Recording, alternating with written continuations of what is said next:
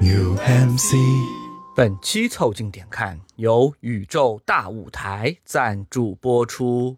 各位 amigo 们，大家好，我是训练时长两年半的篮球练习生，喜欢弹跳、打架和失恋。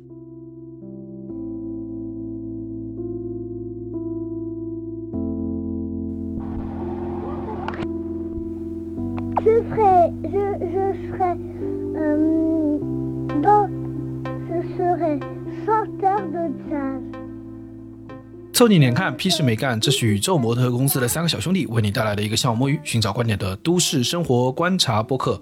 我是李挺，一个热血上村的 pot。我是包江浩，一个这期比较抽象的年轻人。我是张科，扮演一个小人物。你们可以在各大播客平台、微信公众号关注、订阅、凑近点看，这样你就不会错过我们的任何更新。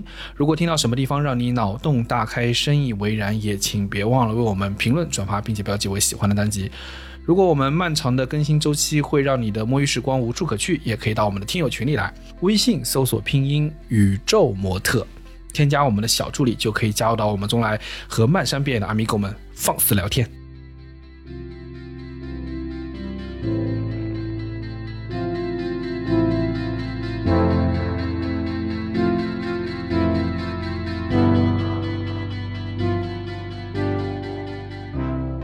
你们知道那个四月二十号，《灌篮高手》大陆就要上映了。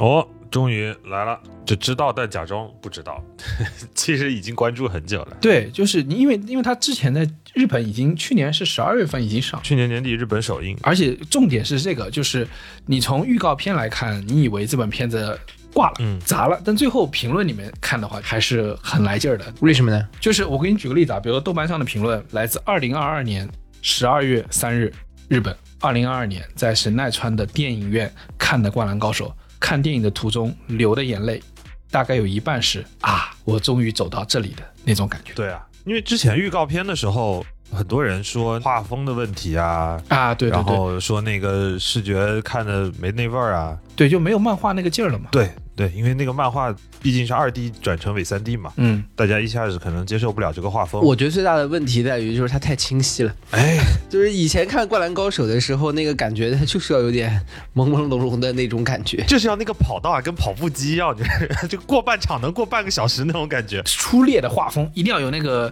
就是漫画的那个出力感。就要就那味儿，当然这样子不是特别好啊，但是我还是忍不住在抖音上看了一些偷拍的那种切片。我不得不说啊，就是当你看到宫城良田以一零八零 P 的清晰度、六十帧的在那做胯下的时候，会有一点绷不住的，真的很感动的。我是是一种什么样的绷不住呢？我比较想知道，是那种就是看他做几个胯下忍不住就挤你太美这种绷不住的？露出犄角了是，还顶了一个肩膀的。然后你看啊，另外一条评论，我觉得你能想象到那个场景。他说最后十几秒，电影院全场鸦雀无声，没有音乐，没有台词，只有画面快速的闪回，直到最后一个球落网，两位大冤家就是樱木花道和流川枫史无前例的击掌，音乐响起，电影的魅力大概就在此。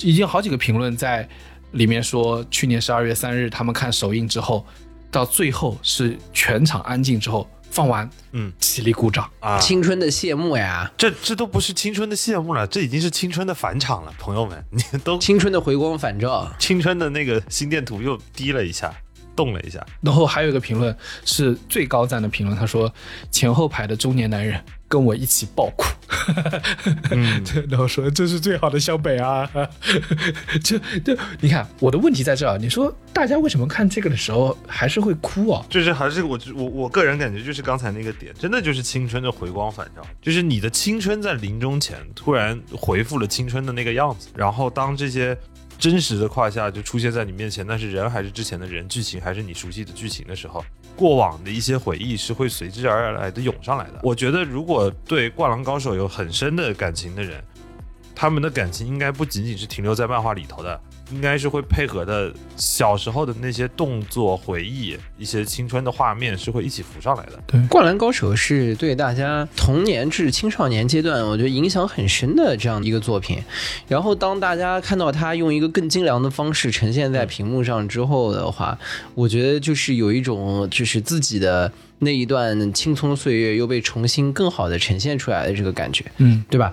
然后就像我举个例子啊，比如说你在七老八十了，然后这个时候有人把你年轻的时候的一些影像，这个又重置了一下，比如说黑白照片，然后又变成了彩色的照片，重新给你重置出来，你也很很感动，对，对吧？因为它是把你的一段生命的重新的绽放了出来。但是《灌篮高手》厉害的就在于是什么呢？嗯嗯嗯，对，它不是你经历的故事，是你小时候你向往的故事，现在又用更好的方向给你呈现出来。哎，对，那以后它比如说后面是不是出个什么 VR 版的，更好的一个让你身临其境的感觉，让这个樱木花道在你头顶上抢篮板，对吧？然后呢，你可能还要再爆哭一次，这是更好的湘北啊！后面可能就变成 AI 的樱木花道，天天在你头上暴扣了。我就想起那个 TikTok 上之前有一个就是在海外特别火的一个滤镜，就是年轻化滤镜。你如果照了以后，自己会看到，抖音也有，就是你拍完会变成小时候的脸。对，很多人照了那个之后，看到年轻的自己，嗯突然哭了。啊，还有这种，还有这种啊，这这种是不是 已经不是青春的回光返照了？这已经是生命的回光返照了。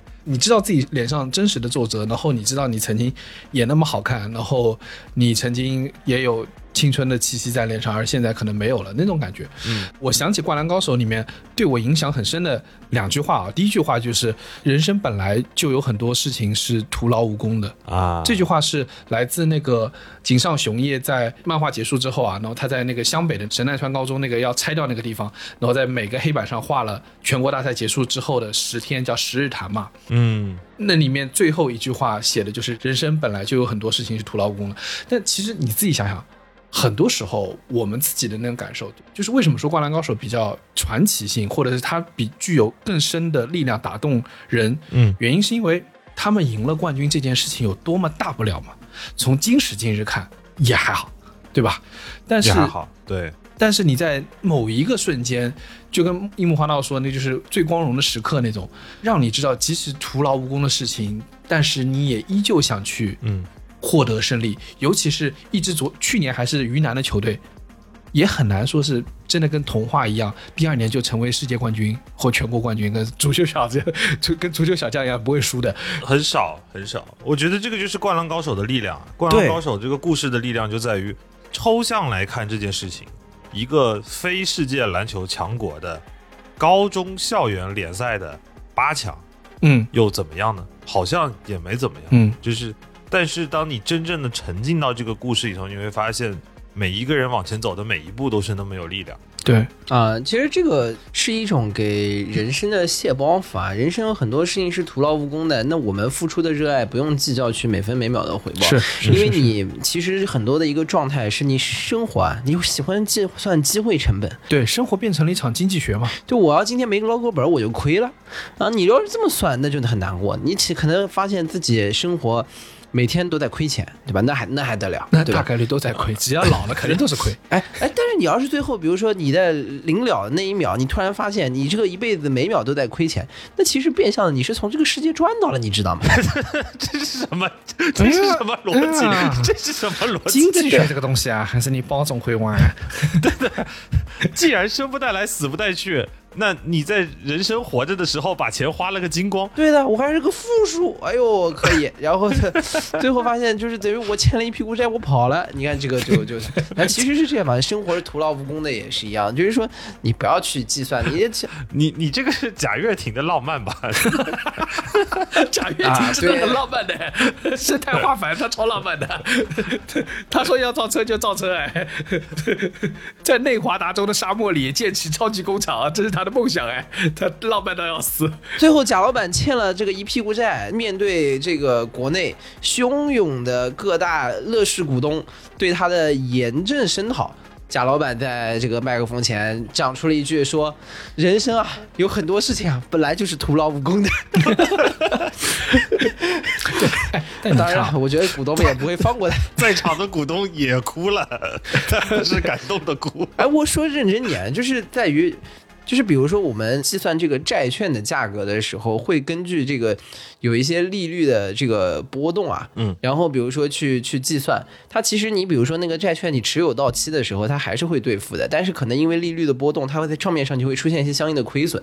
那也就是说，它有个基准是什么概念呢？就是你达不到那个状态，你好像就是亏了。但其实我觉得，你把人生计算成徒劳无功之后，就是就是去掉这一层有一个基准的它这个计算，对吧？嗯，你你哪怕最后是无没有什么都没有的，也是可以的。其实这么想，你就容易卸包袱多了。就是债券不付也是可以的，对的。你这又说到许家印的浪漫了，怎么回事？但是但是你看啊，我我觉得就是小时候你在看那个人生本来就有很多事情是徒劳无功的，就是你不是以嗯功劳，你不是以呃每分每每秒你能赚的钱去衡量衡量事物，你是以某时某刻的胜利，呃，你是以你能投入多少青春在里面作为计算那种方式去衡量你的人生，然后嗯现在这种感觉啊。嗯，已经很少。现在让你加个班，你他妈心里真的，对你要给我画饼，我真的是要打你，对吧？你跟我说这个事情有多么伟大的未来、i I don't fucking care，你知道，对吧？对的，其实就有的时候就是这些事情，就是要把它给点出来，你知道吧？你要讲出来，它才才有用。比如说我们这个著名的传武大师马保国先生，马保国先生现在拍的这个视频越来越抽象了。就今天挑战拳头击爆可乐瓶，有点难度，砰砰打两拳，最后发现没打爆，然后他说没有打爆。然后就结束了，很抽象。人生本来就是徒劳无功的，但这个时候，马老师就应该在结尾说一句，就是没有打爆。然后，朋友们，他们说，人生本来就是有很多事情是徒劳无功的。哎，你看这一下升华了，对吧？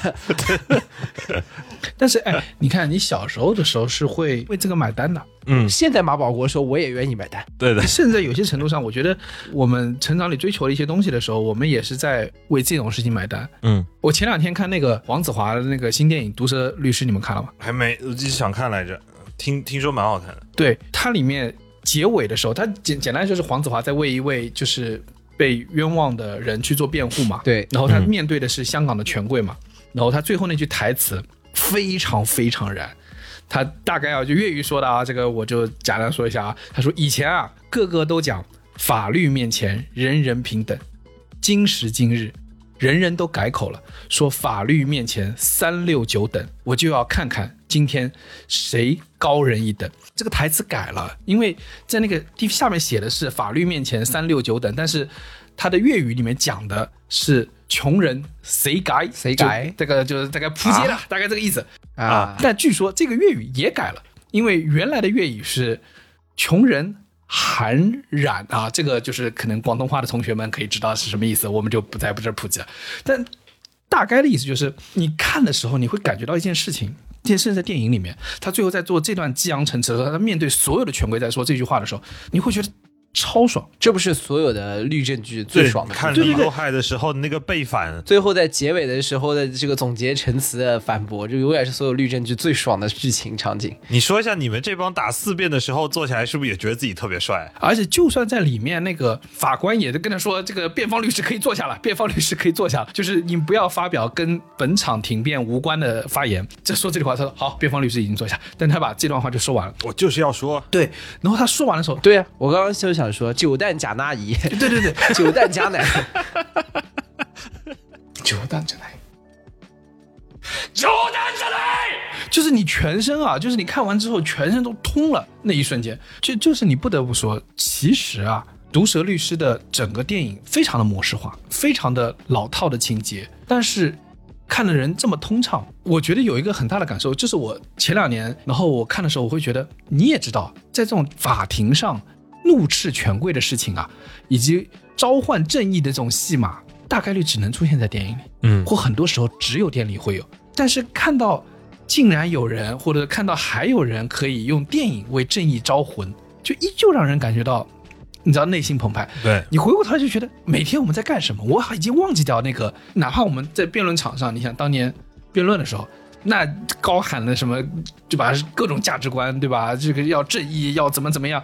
那好像现在你不得不说，这些话语已经离我们远去了。嗯，就是我们好像离那些我们曾经追求的一些价值观，当它无法换成钱的时候，已经离我们有点远了。你也没有那个劲头会站起来说要要把这句话喊出来了。反正这个事情跟钱也没关系，还是下顿饭的饭钱重要。对你现在会喊的只有二十天工厂革命，你喊二十天工厂革命，不也是为了把这个项目立住呢？不是不是，也是为了给老板洗脑，让他给我发奖金吗？对不对对？不就是为了 OKR，不然你也不会喊。我也不是真的为了二十天工厂革命啊，对不对？二十工厂革不革命管我屁事。你也不是为了二十天，也不是为了工厂，更不是为了革命，对的，就是为了 OKR。我想到当年看那个黄子华的那个动作笑里面，就是娱乐圈血肉史那那一出，它里面有一段话，其实就像《灌篮高手》里面说的那样，就黄子华自己这个人，他就是他说电影公司不找我，电视也不找我，没有人找我，任何人都不找我，慢慢的我就会觉得自己是个伟大的艺术家，在生前。都不会受到任何人的重视，但我比伟大的艺术家更伟大，因为我知道我死后都不会受人重视。就是你的这种自嘲的精神或者自嘲的劲儿，在今时今日好像没了。嗯，对的，现在都宣扬什么两百斤的英国大力士，撅我一个手指头撅不动。你最近上马保国到底有多大的影响啊？你是不是看马老师也会流眼泪啊？这也是他那个不切实际的梦想，想成为回原太极拳的传人。对的，所以今时今日，为什么你看这些嗯毒舌律师的时候，你会觉得浑身通畅？为什么在后排你会泣不成声？就是其实我觉得最大明显的状态，是因为我们感受到面对那个真实的世界，我们的那个疲倦呐、或者是劳累，其实已经不允许我们在拥有某些浪漫。嗯是的呀，就是因为我们现在的一些价值观或者是一些评判的标准跟小时候就不太一样了，嗯，对吧？然后你小时候因为没有现实的压力和现实的考量，小时候肯定是这种彻底的理想主义的。那个时候你做的是你真的觉得你想做的和你觉得帅的事情。我其实之前讲过，就是我小时候是受到就诸葛亮这个人物影响非常大的一个小朋友。啊、别的小朋友都去看动画片了，我在看《三国演义》，然后别的都在奥特曼变身，我在看这个诸葛亮五丈原，然后在那嗷嗷哭。你你在家里睡觉就 cos 诸葛亮睡午觉啊对一睡睡三天。啊这这 那诸葛亮蛮值得羡慕的，毕竟是卧龙先生，他有午觉可以睡，你有吗？是龙你得盘着，是虎你得卧着。这我跟你说，年轻人不要太起身。这不会也是马保国吧？呃，这是刘华强。不好意思，你最近们俩都在网网络桥 网络桥段有点多。对，然后就是年轻人不要太气人，不气身叫年轻人吗？不得不说，我还是怀念那个小时候看《三国演义》的你。现在的你已经面目全非，现在在干什么？每天都看什么东西啊？天天管这个瓜保不保收？但是小时候你是，我觉得诸葛亮对我影响很深的。然后我觉得我就要成为这样的一个运筹帷幄、决胜于千里之外的这样的一个人，就是一个非常传统的可能东亚男孩的少年梦想。就你不要把东亚囊括进去，就你好吧？所以那个《三国演义》的时候，你完全是想做诸葛亮。那，等你长大了之后，你突然意识到，我们这个播客啊，如果听得久的朋友们都知道。呃，我们觉得这个当中最核心的一个目标就是成为董卓啊，你还是说出来了。啊 变实用了嘛。对啊，还是功利了起来。那董太是很快乐的嘛，这个对吧？他在三国杀里面出现的时候，这个卡牌里面都有两个侍女在旁边喂他吃葡萄的呀。对对对。然后你就发现，我不要做诸葛亮呀，对啊，做诸葛亮好累啊，最后还要长使英雄泪满襟啊，嗯，不如让我吃葡萄吃到死。我就 吃吃死我算了。对吧？然后我我就想去做董卓啊，这个是最快乐的 快乐的想法，你就很现实嘛，高官厚禄，这个掌握天下。你刚刚那个掌握天下，当用马保国的口音说出来是掌握田虾，我听起来像掌握天下，志向也不是很大。我掌握北极贝，好吧？江科掌握三文鱼腩。然后马保国，哎呀，又马保国，马保国给你钱了是吧？就过不去了。这包家浩现在不仅不想当诸葛亮，也不想当董卓，他就想当马保国。他现在就满脑子就是闪电五连鞭。不是，然后小时候不懂啊，小时候后来才发现，董卓旁边啊是貂蝉啊，嗯，对吧？那这多快乐！小时候我是真的觉得，就是诸葛亮这批人是呃非常帅的。就是我第一次大概小学一二年级的时候，好像第一次看到那个大江东去浪淘尽那种，我看到羽扇纶巾那段，觉得这是帅的最高标准。遥想公瑾当年，小乔出嫁了，雄姿英发，那下面羽扇纶巾，哎，这这货出来了，你知道对面结对面结婚的，这波出来了，这当时觉得这 别人结婚你搁那雄姿英什么法？对，还羽扇纶巾，穿了一身白，这样打他。这哪儿都有你。就羽扇纶巾这个形象真的非常帅，嗯就是帅到你都忽略了。你有没有想过这个羽扇纶巾的这一身衣服，对吧？就是你可能都忽略了。我一直小时候有个问题，就是说这穿这身衣服上厕所得多不方便，对吧？他蹲下去的时候到底先捞哪一块儿呢？捞了裤子，先捞倒起马桶盖，以前也没有马桶盖啊，不然你会拉在盖子上。你怎么不说是免治马桶呢？过去盖子自己掀起来。以前就是个坑啊，以前就是个坑，以前就是捞起裙子掉了扇子，拉了扇子，然后沾到了屎，就是以前就是这么卫生条件就这么恶劣，哪有可能帅？哎，但是你看，你知道诸葛亮没成功，就是从儒家的思维来说，他可能是最高的理想状态，有种明知不可为而为之，嗯啊，或者是说。就是为了忠君之理想，也也不会就篡军夺位啊什么之类的。克复中原，兴复汉室，对对吧？但我们其实绝大部分人长大之后的状态是啊，此间乐，不思蜀。这是我们绝大人长大之后的状。当自己这份工作一般的时候，就问你兼乐吗？哦我 有有你兼乐还好吧？啊，你加班吗？哎，但是本质上说明我们现在离小时候想做的人，其实已经就 somehow 越来越远了。那你还拿小时候看的那个电视剧来说嘛？那小时候我一个看《三国演义》，然后就是老央视的几个。呃，《三国演义》，然后就是《水浒传》，然后就是《西游记》。小时候小男孩我就看这个，小时候小男孩不看《红楼梦》，这这这确实是，就是不看的长大之后才意识到这个作品的厉害。是是是的，这有有一说一，就是邓婕出来的时候，我就哎，好墨迹，这么多。我我小时候看《红楼梦》，就感觉为什么一直都在哭啊？啊，对，那你小时候不知道这个作品的伟大程度，嗯然后你就那个时候的关注度都在另外几个三部作品上。对的，但是其实你现在按按现在这套标准去看，其实还是一样的。你换回《水浒传》，你小时候觉得你想做武松，因为很帅，嫂嫂嫂嫂武松有话说。你刚才说马保国打易拉罐，武松人可是亲手打老虎的呀。然后，但是重点是你后来意识到，你长大明白事儿了之后，你后来发现还有一本书叫《金瓶梅》啊。然后你后来仔细一想了之后，一看武松最后，哎呦，这个一个胳膊都被给砍掉了。啊最后你会发现西门大官人日子呢是真过得好。的，西门大官人三十三岁就死了，快了你！你要不真是这个这个叫是、啊这个叫什么？Live fast die young 啊！哎，对对对，那送给他一首《If I Die Young》。西门大官人就是最早的 YOLO，我发现了。对，对的。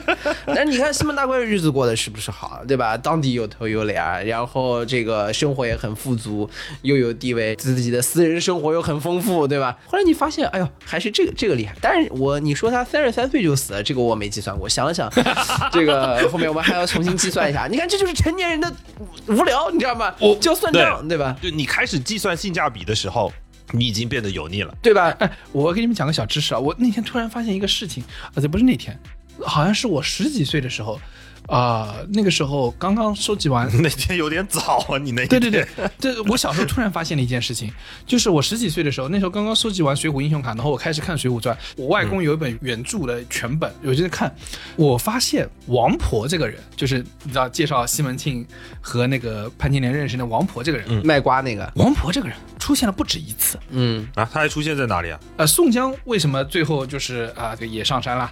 其中一个很大的原因就是他老婆不服他，要跟一个就是官差在一起，然后就欺负宋江，说我有你和那个梁山的那个往来的通信，你作为官员，我要举报你，我以此啊威胁你，要让我们私奔啊什么之类的。重点是宋江这位这个呃太太阎婆惜啊，你说起来是很坏，因为她当年是落魄的时候被宋江救起来的，对吧？一家人都被宋江救起来的，所以说啊、嫁给了宋江，然后。他后面威胁宋江是拿他的这个事情威胁，但你们要知道，阎婆惜是怎么嫁给宋江的？就他们在他落魄的时候是怎么宋江知道他？是王婆介绍的。哎呦，嗯，最后都是王婆操纵的一场大棋。我操，李师师是不是也是王婆介绍给皇上的？那可能他档次没那么高，这他可能进不到就宫里，王婆可能也大概就是个差不多了嬷嬷吧。最后金国鬼子就是你王婆引来的吧？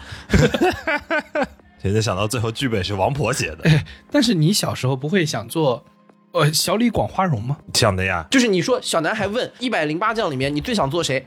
最 popular 的几个，豹子头林冲、小李广花荣嗯，啊，这两个应该是因为他们排名又前，呃，攻击力又强，然后攻击力又强，就，突出一个帅，对，就是个帅。因为豹子头林冲冲是使枪的，啊，你想成为豹子头林冲啊？好神奇啊！然后武功高强，然后这个相对来说造型又比较的这个帅气酷炫。他头上又没顶个豹子，没有啊，就是你要知道，小时候大家对于这种银枪白马的这种造型，啊你知道吗？而且都觉得很他在水浒。卡上那个造型是他在风雪山神庙上的那个背影，啊，对的对挑把枪那对那多帅对雪夜上山，对，但是，但是我跟你说，我小时候我看完原著的时候，我就特别不喜欢林冲。为什么呢？但是我今时今日啊，我是很能感受林，就是林冲有个很重要的点是，林冲因为林冲被部门优化了是吧？被发配到了边缘部门，然后绩效一直做不出来，然后所以你现在非常感同身受他，呃也是，就是林冲不是个爽快人，对他很拧巴的一个人。林冲在这个他的遭遇的前半段还是比较在乎他的大编制的，对，以前也是核心部门啊，带大团队的。对，但是这个东西嘛，就是我觉得人之人之常情。他比如说彻底让你现在去落草为寇，你也下不了这么狠的心吧。所以我觉得这个他的犹疑是很正常的。对，所以我觉得这就是我说，我们从今时今日的角度，我们可能 somehow 可以感受林冲。因为小时候你就会觉得梁山就是好的，对你就赶快加入他。你小时候你的你在磨磨唧唧不加入他，你干嘛呢？那小时候就比较单线程，你知道吗？成功他 不懂 快速加入，马上成功。对，就是你知道，现在就感觉什么，就是梁山就好像是个什么创业小团队，还还他妈的搞的可能是 后来你才知道搞区块链的，后来你才知道，梁山这帮人嘛，整天打家劫舍，他不是个创业小团队，他是黑社会团体。哎，不是，有可能这个梁山这些人可能在找搞一些数字货币，你知道，在本国不允许，你知道吧？就那种状态。但是呢，你小时候那个视角是站在梁山那边的，你就觉得真是，我真实感受。我当时看的时候，我就觉得。怎么这么拧巴？大家都上去了，就你不上去，事儿这么多。然后，然后他直到最后一刻，他被在庙里面关上的那个时候，他才听到别人的话，知道是被陷害的这一切事情之后，他才决定上梁山。合理的呀，这个拧巴程度啊，是这样，就是因为你小时候，我我说实话，绝大部分的小朋友小时候是不会像你这样有机会或者有耐心把完整的《水浒传》原著都看完的，所以他们对这些人物的印象，其实包括我自己，我们对这些人物的印象是非常片面和抽象的。他可能就是看了水浒卡上的一个造型然后底下几行字儿，啊，你底下几行字儿翻过来一看，攻击力，我操，九十五，我操，那这我操牛逼！模板，我必须必须是他。同样的，比如说我小时候印象很深的那个叫双边护眼镯，帅的，排第八的。对的，为什么为什么觉得他牛逼？因为 因为那张卡少，刮不出来，这张卡他妈太少了 要。吃五百多包才会出来，你就觉得他牛逼，到底哪儿牛不知道。然后你硬要我说我对他稍微有一点什么印象吗？就是因为他说他的造型跟忍者神龟里头的那拉斐尔，跟拉斐尔造型很像，拉斐尔拿叉，他拿鞭，你就觉得这个联想，就小时候这些联想没有道理又片面，但是就能够给你很深的印象。包括你刚才说那个小李广花荣一样的，前十唯一远程英雄，对的，只有他是射箭的。其他全是近战，就他一个射箭的，只有一个 ADC，九个保他一个，就为了让他打输出，他能不帅吗？然后造型好像我没记错的话，在水浒卡上也是身骑白马，就是对，提枪射箭的那个姿势。这个就是在传统曲艺里面就有一定的影响，因为大家都会去营造一种少年将军银枪白马这个状态，这个是我们的传统曲艺里面经常会营造的这种主角形象。所以有的时候跟你说让你去做黑旋风李逵，你就觉得哎不，这好像没有那么想做。对的即使他攻击力也很高，对吧？他首先就是感觉是一个这个喜剧配角，也不叫喜剧配角吧，就感觉没有什么智力，对，他的智力不够，他不太聪明的样子。简单来说就是，然后 他可能就是哥哥哥弟弟有话说，对，不是他，他整天就是只有我会心疼哥哥。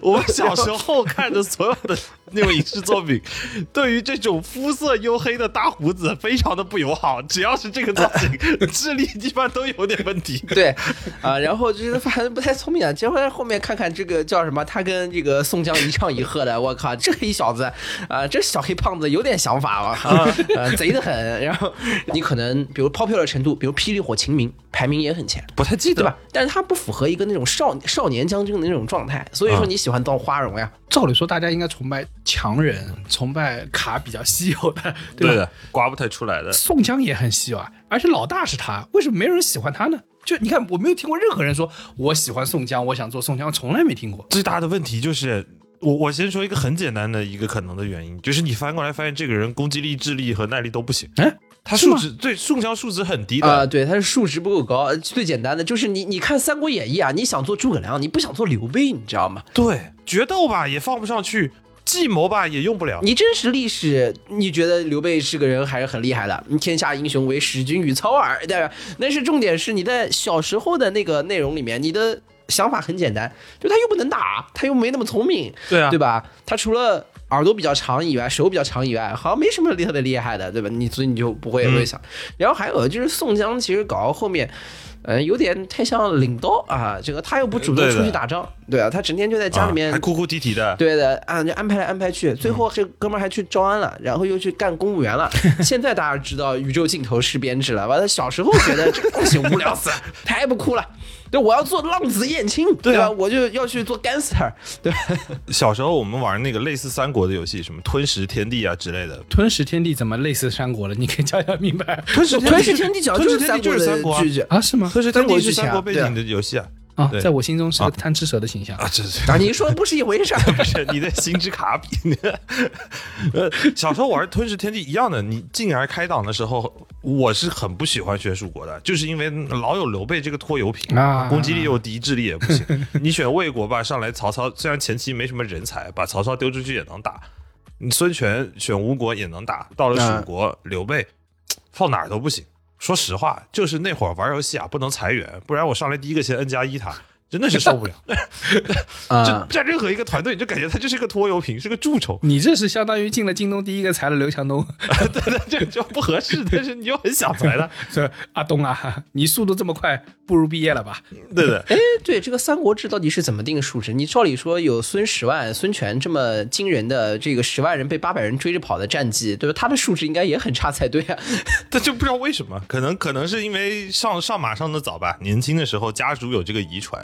但是你看啊，回到宋江这个点，你不觉得吗？今时今日，作为一个草莽创业者被大厂收购了，你能觉得还挺厉害，嗯，对不对？那些强行坚持的，你可能你觉得他们有点愚蠢，比如说那个什么 OFO 的那个戴威，对吧？你、你和那个摩拜胡伟伟走人了那种，你总觉得好像是不是戴威有点冷，对不对？对对的，就是你你现在来看，就是宋江就是创业成功了嘛，然后这个被收购了嘛，但是他后来又进去之后，在内部斗争呃里又被被优化掉了，对吧？终究是小厂的命。哎，不过我小时候不喜欢他的一个原因，是因为我觉得总体上就跟就跟你们说的，他能力不大行，但是呢，他有面子过时，就是他他凡事靠面子，但大家不是冲他能力，就冲他有面子，大家嗯啊，这个事情，你知道，小时候我觉得特别瞧不上，他到底干什么了？这个叫做软实力。小时候就是看不懂软实力，就是问题。小时候就是靠拳头和武器。哎，对，你看小时候还有不懂的呢，你看你别说老大不想做，老二卢俊义你也没听谁说想做的，啊、对的。其实你看啊，嗯，大家没有人想做卢俊义，但是很多人想做他的小弟浪子燕青，主要是因为浪子燕青就是他可以浪呀，啊、对他浪呀名字叫浪子，我那小时候那不了了不起了，配上我这杀马特的发型，哇，然后那那绝 那绝对是我最想成为的人，还能在水上走，然后你回头再去再去看浪子燕青，他可以没事去找李诗诗聊聊天。哦呦，这想的不行啊！这不，你想这不得了这不得了啊！他能去找李诗聊聊天，这不就基本是等于这个我可以跟校花谈恋爱嘛，对吧？对，所以感感感觉是这这种这种意思小时候。的联想就是这么的莫名其妙的。然后你就会觉得，哎呦，那我要做这个浪浪子言情。然后卢俊义也觉得就有点，第一，我跟你说，卢俊义还是跟你刚刚讲那个林冲那个逻辑一样，他们都是被框上去的。首先前面有一段剧情很很拧巴，啊，他也不想上去，对对对，然后第二，小时候大家都会有一些奇怪的忌讳，小时候半懂不懂，但对于很多名号都都不太喜欢。比如说，他说他他是老二，不行，我不能做老二啊。你 这确实不行。这现在让你当二号位起飞了呀！他去了之后，梁山就有为什么要框他？梁山就有钱了，他上去早期投资者，然后而且是带资入主之后，成为了 CFO 啊，做了二号人物啊，对吧？这个放在今天，可不是蔡崇信，也是周寿滋啊，对不对？对对对啊，你说人被框上去的嘛，也没有。其实总结来说，就是我们刚才说了，就是小时候你对于这种所谓的 role model 的构建是非常的片面的，就是他只要有一个点厉害、牛逼且直观，直观很重要，你就会觉得你就要以他为你的偶像，就主重点主打的就是一个酷炫。但是长大的时候，其实我们再去选择我们长大的模板或者我们现实今日的一些奋斗目标的时候，其实更多的就开始注重时效性了。啊，对啊，你看今时今日，小红书上有多少人说，我如何才能像周寿慈一样年纪轻轻成为 CFO，对吧？对啊，对啊。对那但这我说实话，这个那个那个其实还是有点片面的，就是你现在在小红书上想当周寿滋，跟你小时候看见水浒卡攻击力很高，想当豹子头林冲，呃本质这这个逻辑差不多还是一样的差不多一个幼稚，你们差很多的，差很远的。但是我我说的实际上就我举个例子，比如说小时候你看葫芦娃，啊，葫芦娃七兄弟，有说喜欢当大娃的。我能够对对吧，变高变大变强壮，有有说喜欢当二娃的，真的吗？你小时候有这种愿望千千里，啊那那发发育期还是会有一些不切实际的幻想吧。对，然后想喷火，想想吐水，，想吐水。对，对啊，长大了到现在，我跟你说，我只想当六娃，就是你别看见我，leave me alone。那没有，你长大了想当爷爷，可以被漂亮的女蛇精绑起来，想想就带劲。你要不觉得你，漂亮的女蛇精给我绑起来，那还得了？绑蛇精把你绑起来之后，蝎子精出来了，我操！我操，这把亏了，完了。还是当赌徒好啊。对，还是当赌卓好。那长大了之后，哎，对吧？你你后来你怎么想当六娃呢？那千里眼顺风耳多好啊啊！嗯，那我跟实地实地去看一眼。啊，不得不说，千里眼顺风耳，咱现在用线上会议已经实现了，这实对在是没什么已经实现了 这个东西不值，不用很值钱了。现在 对的，喷火吐水也不是很方便。遛娃还是很实在的，就是嗯，I'm not exist，就我不存在。这个这个事情还是很很很让人羡慕。在老板点到你的时候，我问个题外话，不知道大家五娃是干啥的？五娃，哇，那这个五娃厉害了，就是让你彻底就意识不到这个人。哦，没有没有，他是这样的，大娃是变大，然后老二老三是千里眼顺风耳，还有金刚不坏之身火和水，四五是火和水吧，应该是。啊，对对对，老七是个宝葫芦，他能够把哎东西吸进去。那金刚钻是谁啊？那是二，那是二代目。哪有二代目？真的，真的，我们越说越离谱了。最后卖的这个宝葫芦，然后后面他这个掉到凡间了之后，被金角大王拿到了。然后金角大王拿着老七跟孙悟空说：“我叫你一声，你敢答应吗？”就是对对对对对，老七就是这个，老七就是这个。对。然后这个金角大王跟那个说：“我叫你一声，你敢答应吗？”然后兄弟几个就来到了凡间。然后之后老六啊去吃了人家一碗粉，然后人家跟他说啊：“你吃了两碗粉的钱。”然后老六就现身了，把自己肚子剖开来，然后给别人看，说：“我真的是吃了一碗粉，连上了。”哦，老六哎，澄清澄清啊，二娃是千里眼和顺风耳，三对啊，娃三娃是金刚不坏之身嘛。对是钢筋不露啊，不不不，钢筋钢钢筋不？露，蓝色的钢筋，就是有点忧郁。是头头铁臂，刀枪不入。然后呃，四五四娃喷火，五丸有个宝葫芦，啊对，七娃宝葫芦吸东西的啊、第二季啊，Season Two 啊，一开始的时候是七个娃都被逮着了，然后呢，第二蛇精跟蝎子精就要炼丹，结果练着练着呢，练出一个钢铁侠。这钢铁侠呢，有七娃所有人的本事。哎呀，那是他们集合了，变成金刚葫芦娃了。哎呀，对的，他们变成金刚葫芦娃了。金刚葫芦娃就是麦克做的是吧？就是对，但后来发现金刚葫芦娃也没啥本事，主要是胸口挂了个无限宝石，然后把那个东西摘下来，这哥们儿就泯然众人矣了。然后就把这无限宝石装到了手套上。对对，然后就为了保证不丢啊，就装在自己手套上。要不怎么说你们这些大厂的抓得住重点啊？不得了。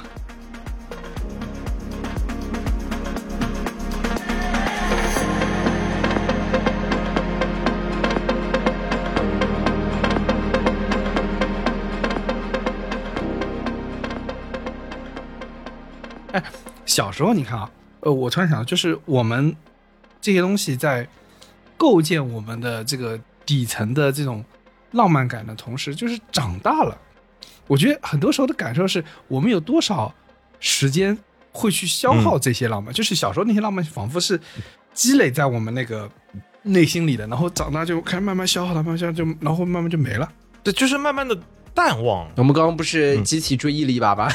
对，就是你你现在想起来还是会很开心，但是你平时毕竟你没有那么多的场景去使用，你不可能在开会开一半，比如包浆号在那你马上变成水娃，然后吐你老板一脸。对突然开在那 对对老板喷水，说我嘿我是四娃，这你看你老板会不会觉得你是个傻逼？啊，现在有新 IP 了，跟老板说我这是水之呼吸，对的，比如老板叫到包浆号的时候，包浆号正在喝水，然后呜，或者比如说部门开双周会呢，突然大老板 Q 了你一下，让你说下这个业务进展，然后你突然把麦一关，说我是六娃，你你你最好直接滚出去。就是你现在没有这个场景了之后呢，确实有很多小时候你的浪漫和热情是会慢慢被淡化的。我我举个简单的例子好了，就是小时候啊，其实应用场景非常多。比如小时候你觉得奥特曼非常酷，大家都知道为什么奥特曼会成为一个时尚的当时的潮流，就是因为天天都是应用场景。小时候我们幼儿园只要出去什么春游啊、秋游啊合照，你最后拿来照片一看，十个男生有八个是在那边比十字做奥特曼大招的。那动感光 波，，他动感光波十个真的十个有八个，这就是你的应用场景啊！还有一个比了个 L 型，学的可能是艾斯奥特曼，就真的就全是那种，就感觉那个摄像师自己是怪兽，现在被二十几个奥特曼集火。就现在你看这个照片拿到手上，你会觉得有点迷惑的。啊，这个东西到底为什么？但是小时候就是这样，然后你可以看到所有人在比的十字那个光波的时候，有一个人默默的拿了头顶的镰刀 这这个有点着急不难，想说，哎，你们都是奥特曼，我是赛文，这个高级，他家有卫星电视，他看到了我们看不懂的、没没看过的奥特曼的，这个逼给他撞到了，对的，有点厉害的，我们也找找嘛，下次我们合照，大家一起都比奥特曼啊。也可以的，就看到我旁边在默默的比赛文的镰刀。有可能中文播客最屌的就是主播三个人在那模仿奥特曼，定妆照全是奥特曼。哎，你看这问题在这儿嘛？小时候觉得很帅的东西，现在想想，哎，有一点尴尬。啊你看，你看那个，小时候我觉得什么帅啊？我觉得那个张卫健嗯，演的所有角色，我都觉得很帅。啊，其中一个很重要的原因，就除了他那个潇洒不羁的感觉啊，是因为他是个光头。我小时候就觉得光头也帅，真的。人群中钻出一个大光头，我没有觉得乐嘉和孟非比较帅。就是你看小时候那个一个很重要的原因，是因为他不光是比较随意不羁，更重要的是他有口头禅。啊，对对对对对对对对对，他演那个韦小宝里面那个怎么讲呢？凉风有信，凉风有信，秋月无边，亏我思娇的情绪好比度日如年。就他有很多这个啊，就他这个说话那个节奏啊，其实真的没有脸模仿。我我刚都不好意思说完，你居然说完了，哎呀，我也没拿阿米狗当 我也没当外人，别家嘛，也没当自己人。嗯，而且他这个习惯一以贯之的，不光是韦小宝的，我记得好像什么机灵小不懂什么等等，哎对对对他小时候拍什那些剧的时候，就一直都有这个的，就跟着人走的。叽叽咚咚、叽叽咚咚，不懂老师之类的吧你？就感觉就是光头和碎嘴子是一个绑定在一起的属性。对，然后就是因为这种也容易被模仿嘛，所以小朋友就容易在这个路上的时候给自己设定一些这样的出场程序，对吧？哎，对的而且你要把这个押韵，你要念得出来，你也不容易提高了自己的文学造诣。啊。对，最早的 rapper 就这么来了。光头和押韵也是绑定的，后来盖也是光头嘛，那也没问题，也是厉害的。嗯，对，哦，怪不得我们现在这么多人喜欢 rap 呢。是因为小时候最最早的 rapper 就是张卫健，是吧？最早的 freestyle 没有他背过词了，他就是来来回来这么一句。啊，最早的 rapper 套词就是这里来的。套词，猜到了你的韵脚。对，下一下一季什么中国有嘻哈，然后对面念到一半压的是那个。凉风有信，秋月无边啊！对对对对，压的是安韵的时候，就是凉风有信，秋月无边。操！啊，你这个是感觉喊麦属性很强啊。我都没你说，你居然说了两遍，我惊了。你不得不说，很多人可能喜欢喊麦的一个原因也是因为这个你们小时候有没有看过那个《我为歌狂》？啊，看过看过，啊，看过啊，给大家普及一下，这个上影厂制作的一部非常像日本漫画的这个中国动画片。我为歌狂好看的，我小时候我歌狂好看的，我小时候哇，这个不仅是看过，而且看的极为投入，好吧？对的，我这么说吧，就是楚天歌是我心中的第一位摇滚巨星。呃那绝对的，那绝对的。黄 家驹都得排在后边是吧？你们更喜欢楚天歌还是更喜欢叶枫？不好意思，我喜欢 Maggie。啊没问题，那没问题，没没没问题，我也喜欢 Maggie，我喜欢 Maggie 多多过从容。对对对，是这样，就是叶枫学不来，叶枫活得累。不是，叶枫学不来，因为那个时候不允许留长发还染紫色，啊，对的，还不说话。一个事实。你想，这三件事情就做不到。你染了一个紫色的头发，还是长头发，然后在学校被教导老师逮了，骂了半天，差点要被干死，你居然敢不说话？你这不就是找死中的找死吗？所以楚天哥就离得近一点。对，我就我一个狂，其实我是那个时候，其实你现在回头看，质量是非常高的。叶枫有几首歌是胡彦斌唱的，对，啊，对，我们最早我记得好像胡彦斌最早走红，好像也是走跟这个红就是有关系因为这个然后他的那个我的舞台是灵感乐队，啊，是灵感乐队，对。资深粉丝，那个时候，对于我们来说，你在一个国产的动画片里面，竟然看到了校园乐队这么酷炫的东西，哇！这对于我来说大受震撼，这简直是太酷了。我不仅是看了这个整个动画片，我后面还把他小说拿回来看了。他小说后面还有续集呢，还有讲他们后面去上大学的故事。哦，我很好奇他上了什么大学。你知道叶枫在他上大学之后，他去西藏流浪了。哦，啊那真是文青的梦想了。搞民谣对对对，非常走上民谣那个路线，我还是很酷的。就是你说那个概念，楚天歌是我认识的第一名摇滚巨星，但但其实太屌。那个乐队的贝斯手叫什么？呃，叫盖世爱，我操哇，你居然连贝斯手能记得乐队的贝斯手叫盖世爱，是这个人是里面的一个喜剧角色，鼓手叫 Cookie。啊？对的，这个我记得。哦，那 Maggie 是谁呀？经纪人吗？Maggie 是楚天哥的女朋友呀 啊，他就纯他纯做女朋友吗？没有什么具体职务给他们。没有职务，Maggie 他们有一个女生的乐队，哦，就是他们有一个女团。哦而且这个东西对于我的这个之前的普及非常强大，就终于搞清楚了哦，主唱、主音吉他、贝斯手、鼓手分别是干嘛的？哦哟，厉害死了，简直是！一个标准的吉他贝斯鼓。而且其实你不觉得就是楚天哥和 Maggie 的那个感情状况感觉更健康一点的吗？叶枫和从容那个就相互，哎呦喂，哇！他不但爆出这些让人起鸡皮疙瘩的已经忘却的名字，从容，哎呦哎呦哎呦这，死去的记忆开始攻击我了，好恐怖、啊！从容还喜欢在他头发上加个别针呢。现在想想看，在那个续集里面，盖世爱也谈恋爱了，你知道吗？哇，天呐，这你都记得，你真是有点牛逼。三八文学，对对，这个剧情的言情线还是特别的关注，你清楚，知道吗？如数家珍。我我记得比较清楚的原因，是因为到现在为止，那个浙江的那个呃交通广播九一点八的那个台歌，还是灵感乐队写的，哦，就是就是就是那时候火起来的时候，灵感乐队去唱的，嗯，到现在就是还是很洗脑。其实他最后他整个乐队的成长什么，其实他的其实这种青春的热血动漫，他跟呃《灌篮高手》的底色还是，很相像的。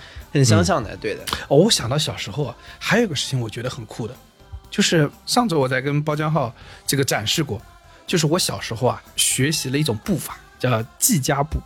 什么是技家步呢？大家去看那个这个木村拓哉的电影啊或电视剧、嗯啊，你会看到木村拓哉如果跟谁生气了，然后转身往一个没有人的地方走过去的时候，他就会走出一种非常帅气的步伐。他他会走出一种把整个镜头都震撼住的这种帅气感，也不知道为什么。他会有他这个步伐，就是我我大概研究过啊，基本的逻辑就是什么呢？就是说你的脚啊要走在一条线上，然后呢，你的人的中轴不能动，嗯，不要去摆，但是呢，你的肩膀是可以随着你身体去动的，然后你脚在走条线的时候还要走的稍微快一点，带出一种律动感。我觉得是这样的，这个也很中二。然后呢，上周我给包家浩展示之后呢，展示之前包家浩还在笑我说：“嘿，你小时候呵搞这种 愚蠢的步伐。”然后结果他看了一眼说：“嗯，还是蛮蛮帅的。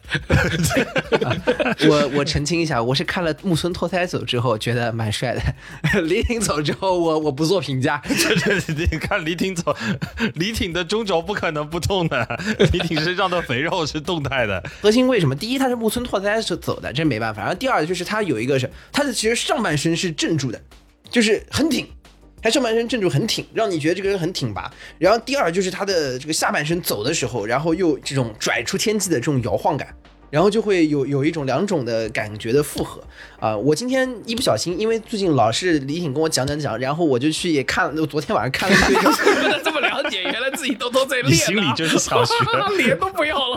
我今天中午出去吃饭的时候，有一段没人，我自己也开始走走了一段。这个包总的这个下属们，那个下次包家浩下下楼吃中饭的时候，大家跟着他把他拍下来。你注意一点。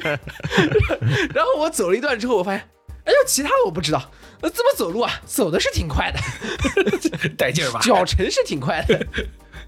就是你知道是这样的，你这个是有道理的，你这只有亲身体验过你才知道。我小时候是深深有这感觉，就是因为木村拓哉啊，刚刚说中轴不动，然后肩膀在动，然后脚在一条中轴线上，然后你走得快的时候，你还有一个很重要的重点，要像木村拓哉一样的状态是，你要有一种脸上有一种谁都不在乎的表情。嗯，墨镜一戴，谁都不爱，哎，对，就谁都不爱。就是走出一种谁都不拽的状态。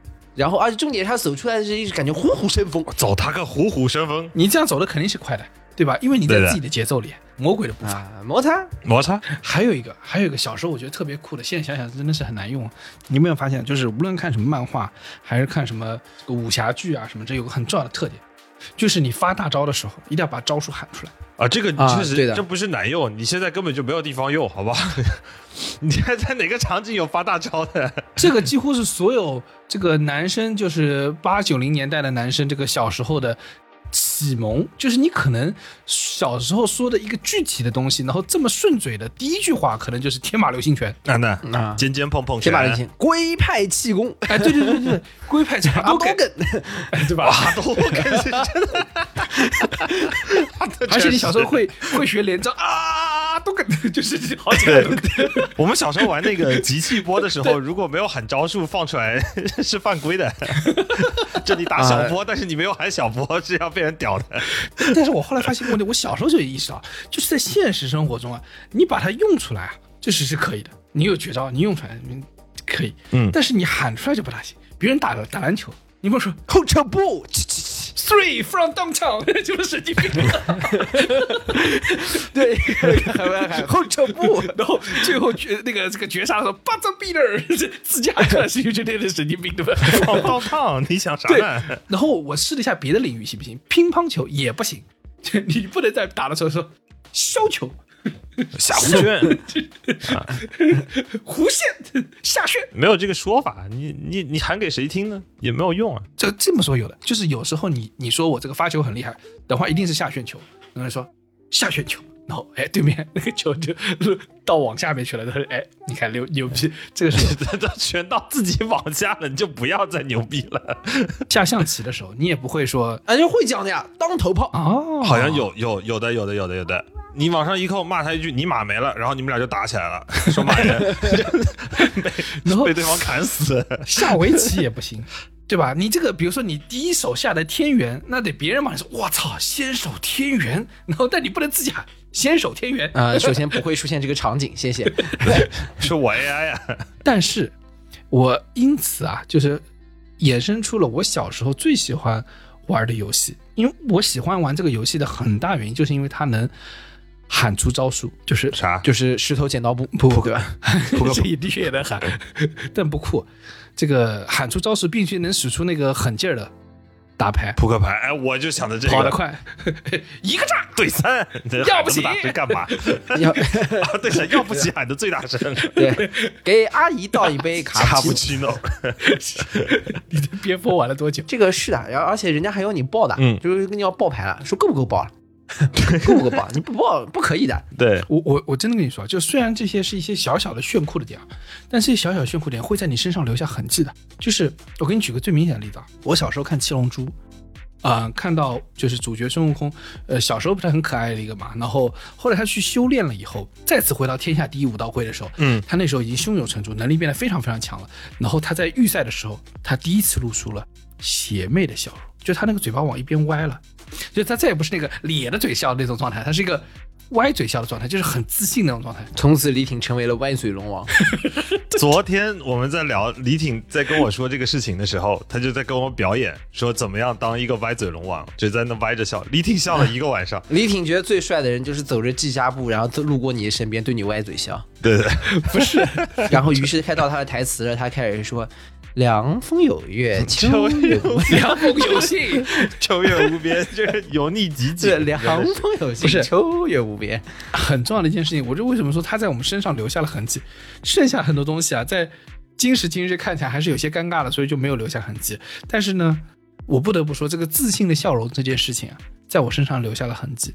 就是因为我小时候在模仿那个孙悟空的那个就自信的斜嘴歪嘴笑嘛，嗯，我现在嘴巴只会往一边笑，我另外一边不会。对，那是因为你留留下了面瘫过面瘫，对，不是，我十几岁的时候就已经发现了我的肌肉，我右边因为那个时候就有面瘫就有面瘫早期症状，只是当时没有引起注意，没有及时就医，后来导致病情的恶化，就是 我这个面瘫是不是隐藏了太久了？它隐藏了十年啊！加上医疗资源逐步紧缺，又挂不上号，这个病呢就一天不如一天。面部已瘫十年啦，小时候做的一些行为会在你身上形成印记的，就是你变成一些有些肌肉比较灵活，有些肌肉不灵活。我就比如现在发小波的时候，必须要把小波喊出来。你说有没有可能以后我们一群老头儿关到养老院里面，大家开始突然开始鼓掌？拍拍机器，很有可能啊，很有可能。但是你看啊，如果说我们可能在这个这个时间的岁月里面经过了之后啊，有些事情，如果我们还没有被磨完，有些浪漫没有被磨完，有些脑残的行为没有被磨完的话，你会发现剩下的东西就是在支撑你现在的行为。我小时候是有远有远大梦想的，说自己多近，虚的笑了我。小时候跟我爷爷探讨过一个问题，我寒暑假的时候去我爷爷家睡，然后呢，所以爷爷就会问小孩嘛，就是说你以后想做什么？然后那个时候刚会跟我爷爷下军旗，你知道吗？啊，会下军旗了之后，首先第一件事情你就搞清楚了军队里面的这个作战单位的这个事情。嗯然后我跟我爷爷说不行，你这也是不行，我不要当，你别问我，我要当爷爷。我那时候还不知道我要被漂亮蛇精绑起来啊，还不知道这事儿。你应该是说，你那时候还不知道你也能当爷爷，对不对？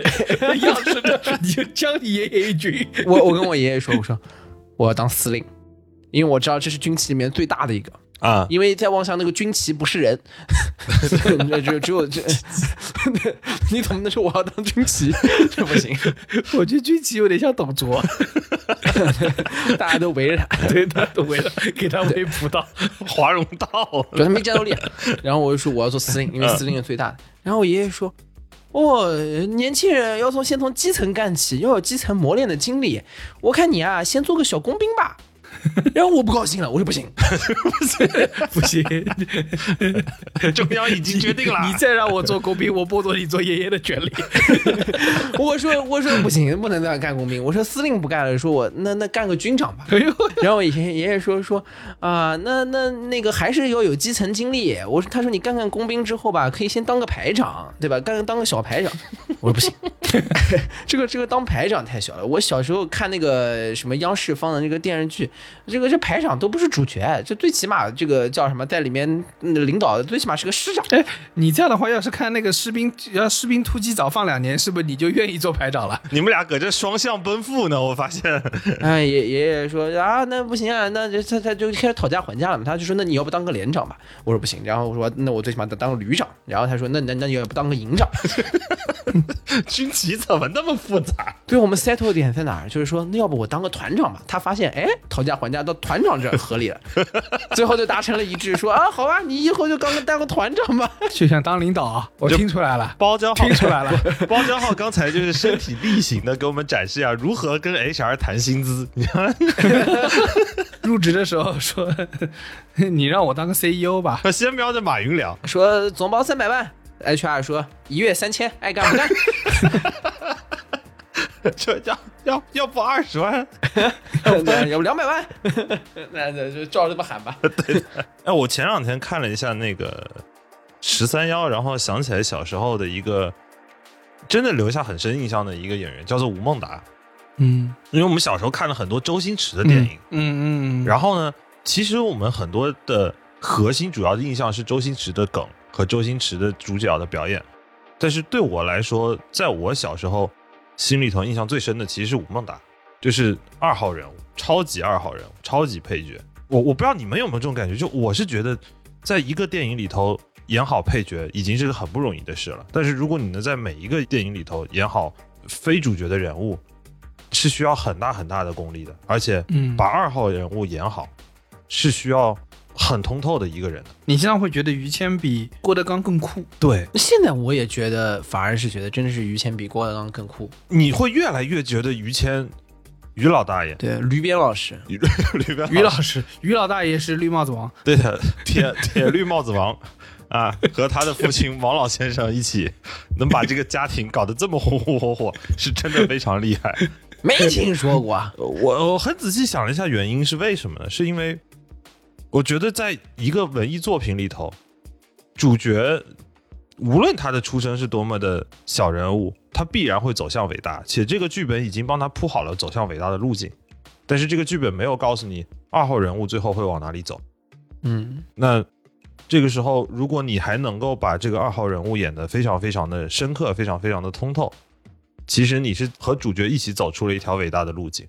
然后在十三幺里头，我记得在十三幺里头，许志远采访吴孟达，在在那段采访的最后，吴孟达在聊，就许志远问起吴孟达说，过去有哪一些人对他的人生产生了很深的印象？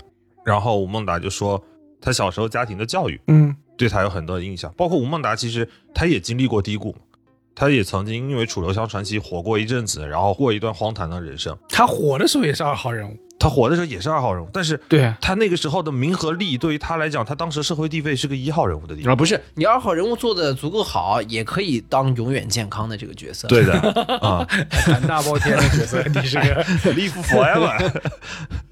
他他最后说了一句话，我印象特别深。他就在说，他以前也在他的低谷也见过很多社会的大哥，很多社会大哥也在讲所谓的江湖的义气。他后来觉得这些东西都是虚妄。嗯他原话是说，所谓的义气，所有的社会大哥都会只会讲自己打人家的一面，自己被人家追杀的一面一律不会提。但是又有哪一个社会大哥没被人家追杀过？嗯一个伟大的二号人物给我最大的印象就是，他的形象对我来说更立体，而我又很享受去了解和理解一个二号人物他的立体的形象构建的这个过程，所以我会觉得说，成为一个立体人是一个很酷的事情，成为一个通透人是一件很酷的事情。因为往往可能男一号是个愣头青，和往往男男一号是个冲在最前面的人，所以二号人物有时候给你的那个通透感会更强，而且二号人物的现实感会变强。对，就是有一种什么感觉，就是或者你在看主角变得伟大，就像是你拿着一个现成的攻略在打游戏一样。嗯你能打穿他，你也一定能打穿他。但是打完了以后，你会觉得不酷。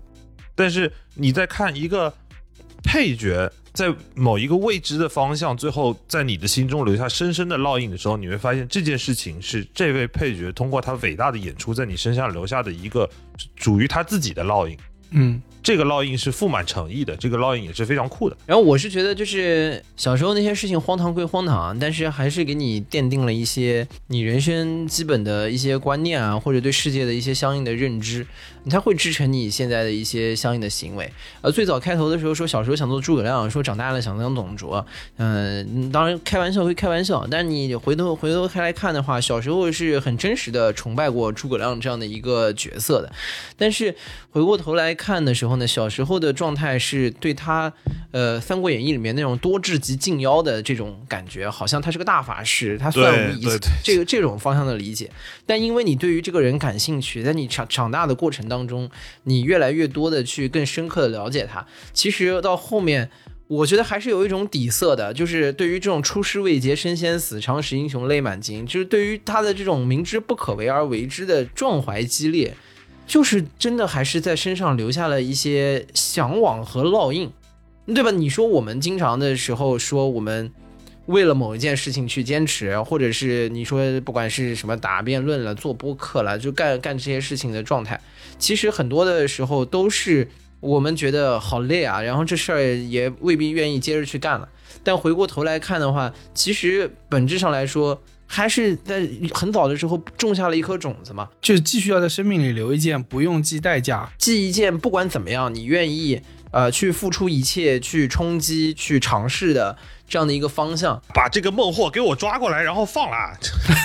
他永远竖着一个这个心腹汉室、克复中原的旗子，嗯对吧？这面大旗感觉就一直是不倒。然后你在他其实心里留了一个种子，就是你可能会在各种地方去竖这面旗子，嗯，然后尝试去干这个事情。所以其实它这个底色一直是存在的。我像现在还有的时候，大家会说我是一个诸葛亮吹，然后我但凡在各种的什么 UP 主啊、公众号啊，看大家有在吹丞相的帖子或者吹丞相的长视频，我都喜欢去看一看，因为很多的时候你会觉得就是这个是很伟大的一生，然后我做不到他这么伟大，但是我希望我在有一些地方可以去尝试去践行那个方向，嗯这个可能是从从小被植入的一个记忆吧。嗯那你现在有的时候做一些事情的时候，你的世界观或者你的底色也是被他去的。其实本质来说，最早的你《三国演义》是个演义故事，这个这种演绎故事或者是武侠小说，其实都是一个一个性质的东西。你说这些东西对于我们小时候只是大家玩闹玩闹而已嘛？我觉得不是的，大家从小这个。爱看演义小说、爱看武侠的这部分的人出来之后，大家可能都会有统一的一个价值取向和方向，这都是小时候被这些浪漫情愫的影响。嗯。我有一天在想说，就是其实挺难的，就是你你进了社会之后，你每一步你往往社会的深处，你多走一点点，你会发现到更多可能残酷、冷酷或者是就是卑劣的那一面，然后然后你会发现哇，支撑你的全是小时候的那些嗯勇敢、正义、善良。还有那些愚蠢的浪漫啊。对对对，你然后你回头想的时候，我操，这些东西太重要了，因为你人生假设你有八十年，可能七十年都没有没有在学这些东西，或者说六十年没在学，你全靠前面的一二十年积累你的东西，然后放在未来去消耗，然后我们也不知道自己骨子里那种残留的。只是浪漫、战正义、善良，还可以抵抗多久现实？也有可能在彻底磨灭之前，我们身体可能就先一步垮掉了，这也是很有可能的。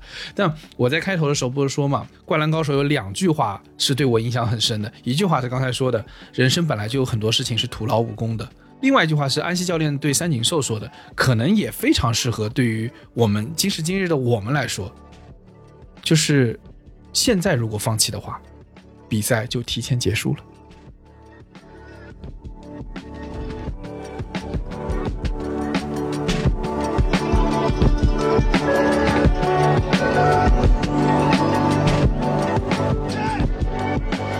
以上就是本期凑近点看的全部内容，感谢收听。更多需要你凑近点看的内容，你可以在微信搜索“凑近点看”，关注我们的公众号；在微博搜索“宇宙模特公司 UMC”，宇宙模特公司 UMC，你可能在未来看到更多神秘的内容。